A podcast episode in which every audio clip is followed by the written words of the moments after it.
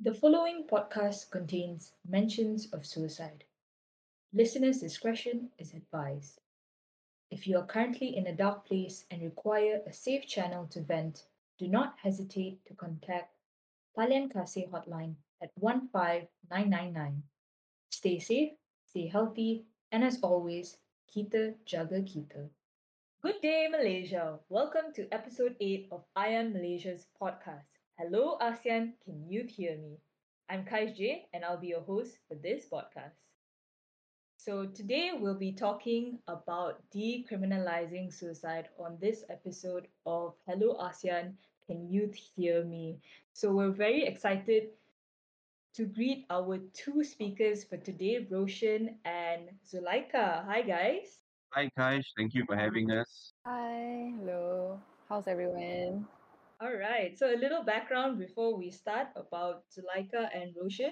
So Zuleika is an uh, Zuleika is a former Perdana Fellow, and she comes from a background of international relations, and she is currently attached to the Ministry of Rural Development.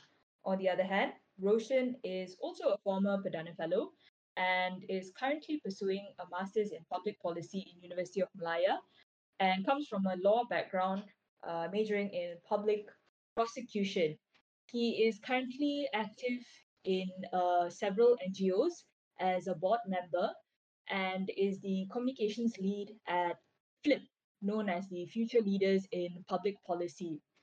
And uh, he is currently working as a researcher in UM. So, hi guys. Okay, so without further ado, let's dive right into our episode for today decriminalizing suicide. Okay, so let's go with Roshan first. Roshan, what exactly uh, do we mean by decriminalizing suicide? Yeah, thanks, Kaish. Well, in Malaysia, it is still a crime to attempt to commit suicide. And if an individual commits suicide, he or she will receive punishment of imprisonment or jail time pursuant to Section 309 of the Malaysian Penal Code. Mm-hmm, I see. And to uh, Zuleika, what is decriminalizing suicide to you? Thanks, Kaish.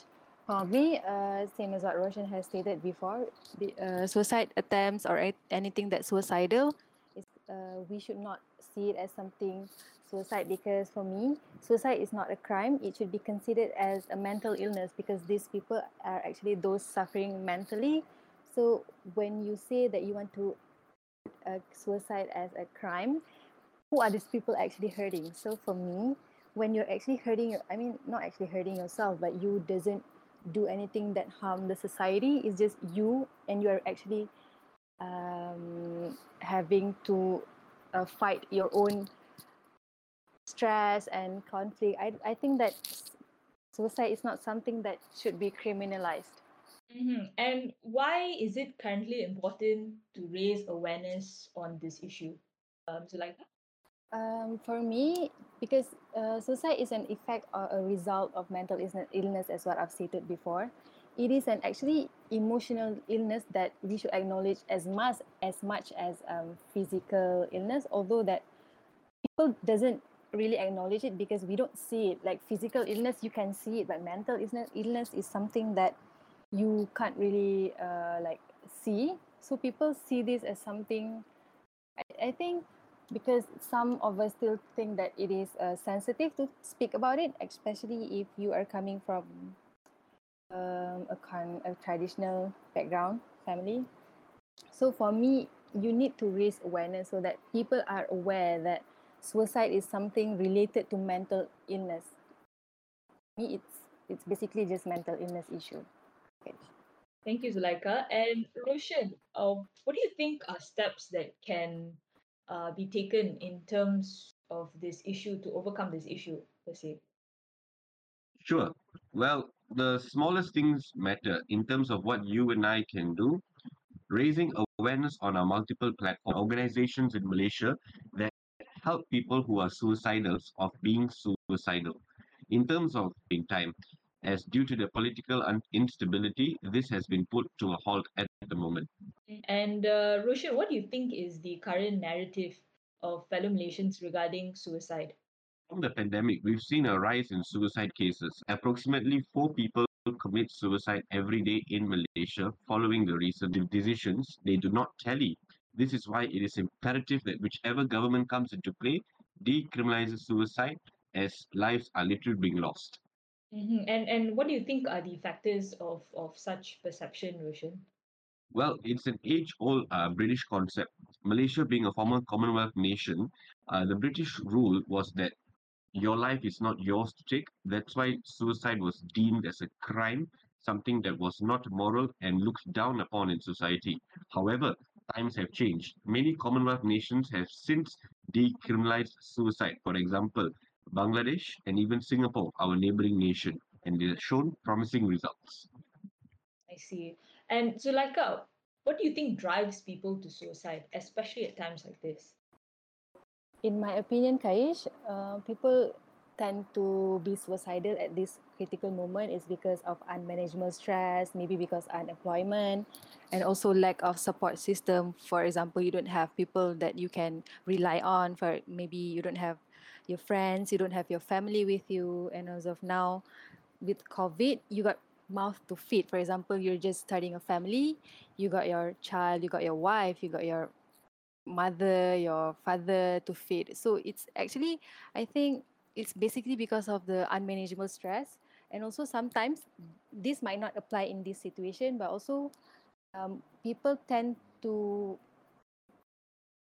to uh, go i mean go to, to the root of suicide is because maybe they have relationship problems i don't know i mean emotional pressure and also um, uh, running from your problems debts for example Yeah. Right. So with all this, all these factors and this uh, perceptions towards um, decriminalizing suicide and suicide by itself, right? I would say um, there are probably a lot of implications towards society. So Roshan, what do you have to say about this implication implication, sorry, towards society? Sure. Um, well, studies have shown that since the pandemic, uh, the main demographic of people taking their life is unfortunately those within the young adults category.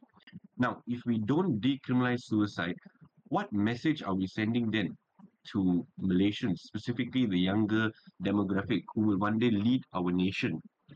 At this point in time, where mental health is prevalent more than ever, in other nations as well worldwide, we need to show as a country that we actually care for the person. A person wanting to commit suicide needs help, not punishment. And majority of them consist of the youth demographic. Are we going to punish the youth for wanting to take their lives away? Or are we going to help them so that they can then improve themselves and serve the nation and be contributing well to society? Yeah. Well said, Roshan. So we we understand that you know based on what Roshan mentioned and also uh, Zuleika mentioned, I think it's the idea that society has towards what um, suicide is and how, um, judging by how uh, history has written it and whatnot. So is stigmatization of suicide in society the root cause of criminalizing suicide? And if so, um, how in particular? Zuleika? Let's go with you.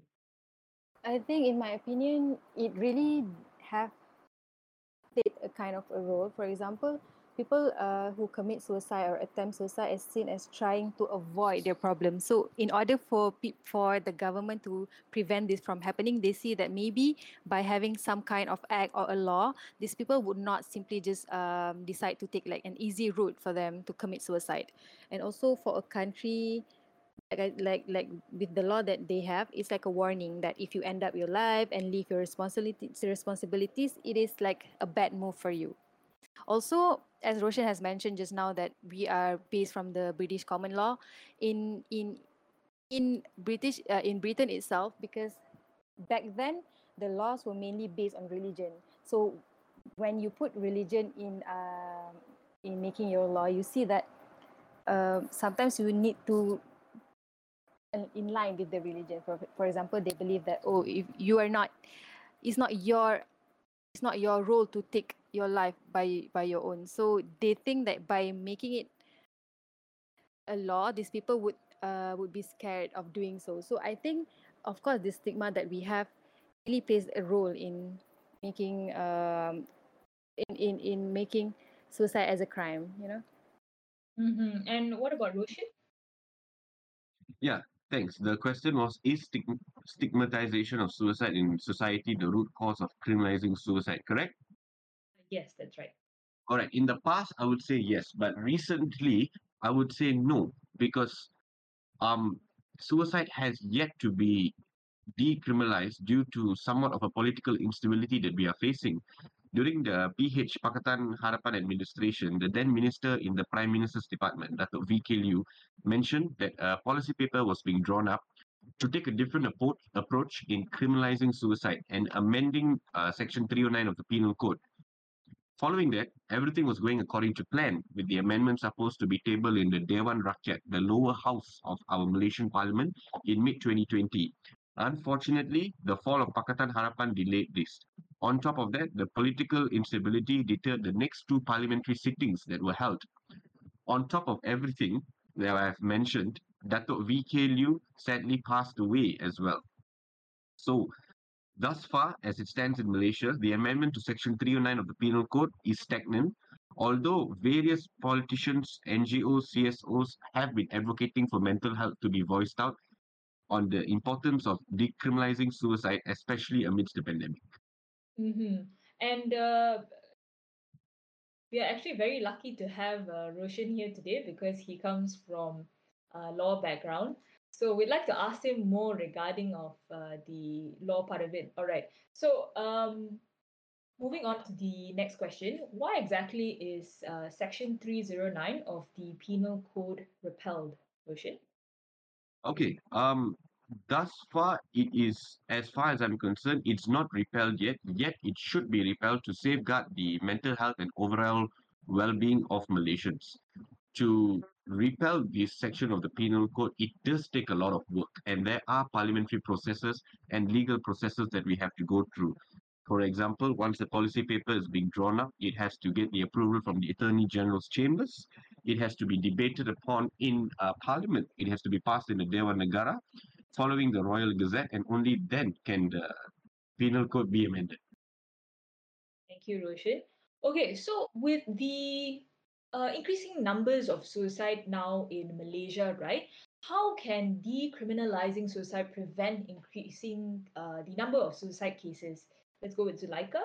If, uh, I, I actually made a reading through the Malaysian Journal of Psychiatry, June 2019. It stated that there is no evidence that says that if you decriminalize suicide, it leads to less suicide. I mean, like it leads to more suicide attempts because we you cannot simply generalize all suicide attempts having the same reason. You need to know what are the reasons. Maybe sometimes these people commit suicide because of the stigma that we have towards mental illness. So when you allow these people to actually seek help, knowing, for example, uh, you know someone who is actually suffering, uh, having suicidal thoughts, when they can actually say it loud, I mean, go to the right person, they can actually prevent themselves from having more thoughts of attempting suicide because you actually now acknowledge that this is something that you should not criminalize. Rather than you uh I, I mean like, it is something that you should not criminalize because it is a mental illness. So you need to stop the stigma towards mental illness first in order to reduce suicide attempts. When we decriminalize suicide the chances that those have the suicidal thoughts are able to express themselves without feeling burdened or scared uh, I think it's a method for for those suffering mentally to provide them with the right guidance and care. You know, when you actually uh, no longer criminal criminalize suicide. Also, I think that you need to see like um, when you put uh, suicide as a crime, criminalizing suicide, it just adds up to the stress level. And I believe that once you're caught under the section 309, you will feel more stressful. So the idea those the uh, suicidal thoughts that you have might increase so in order for you to decrease this and reduce the suicide case that we have maybe we can just decriminalize suicide i think that's just my opinion on this mm-hmm. thank you zulaika okay so um, roshan based on what zulaika mentioned um, before this um, what is your idea regarding to to this whole prevention of of uh, suicide by decriminalizing suicide. And uh, is decriminalized suicide the best method to prevent suicide? If so, is the support to decriminalize suicide enough in Malaysia? Up to you. Sure, thanks for that. Um, to answer the first question, is decriminalizing suicide the best method to prevent suicide? Based on the research that I have done, I would say yes. Simple uh, reason: when suicide is considered a criminal act, suicide attempts are often hidden, and suicide deaths are unreported, thus giving the false impression that suicidal behaviors are less are less prevalent. These are words actually from Tan Sri uh, Lee Lam Thye, who was the patron at Befrienders. A few studies have shown that suicide rates tend to decline in countries after decriminalization. I would say yes, it is the best method to prevent suicide. Let's look at a few case studies. Within the ASEAN region, we have seen Singapore, our neighboring re- nation, who has decriminalized suicide early in 2020, before the pandemic. And they have actually seen um, redu- a reduction in the attempted suicide cases, and those attempting to seek suicide have got the necessary help that they are needing. Um, the following question Is the support to decriminalize suicide enough? In my personal opinion, at this point in time, it's not enough from the federal government. There has to be more awareness that must be raised across the board. And the only way um, we can tackle this issue, because lives are literally at stake, is with bipartisan support. Activists, those in the NGOs, CSOs have said time and time again, but they are overburdened. And the federal government, together with support from bipartisan support from the Dewan Rakyat, has to push through as lives are literally at stake. Thank you.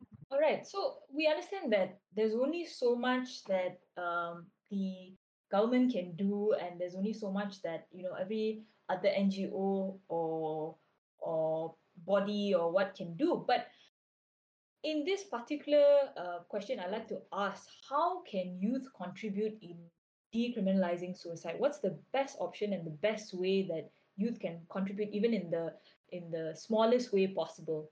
Um, off to you, Roshan. Yeah, thanks. I like this question. Um, now, education is the most important to me on this topic through various organizations, which is what the youth can do, educating themselves, uh, pushing the agenda more and more. I always like to say this ideology never dies. They can read up on it.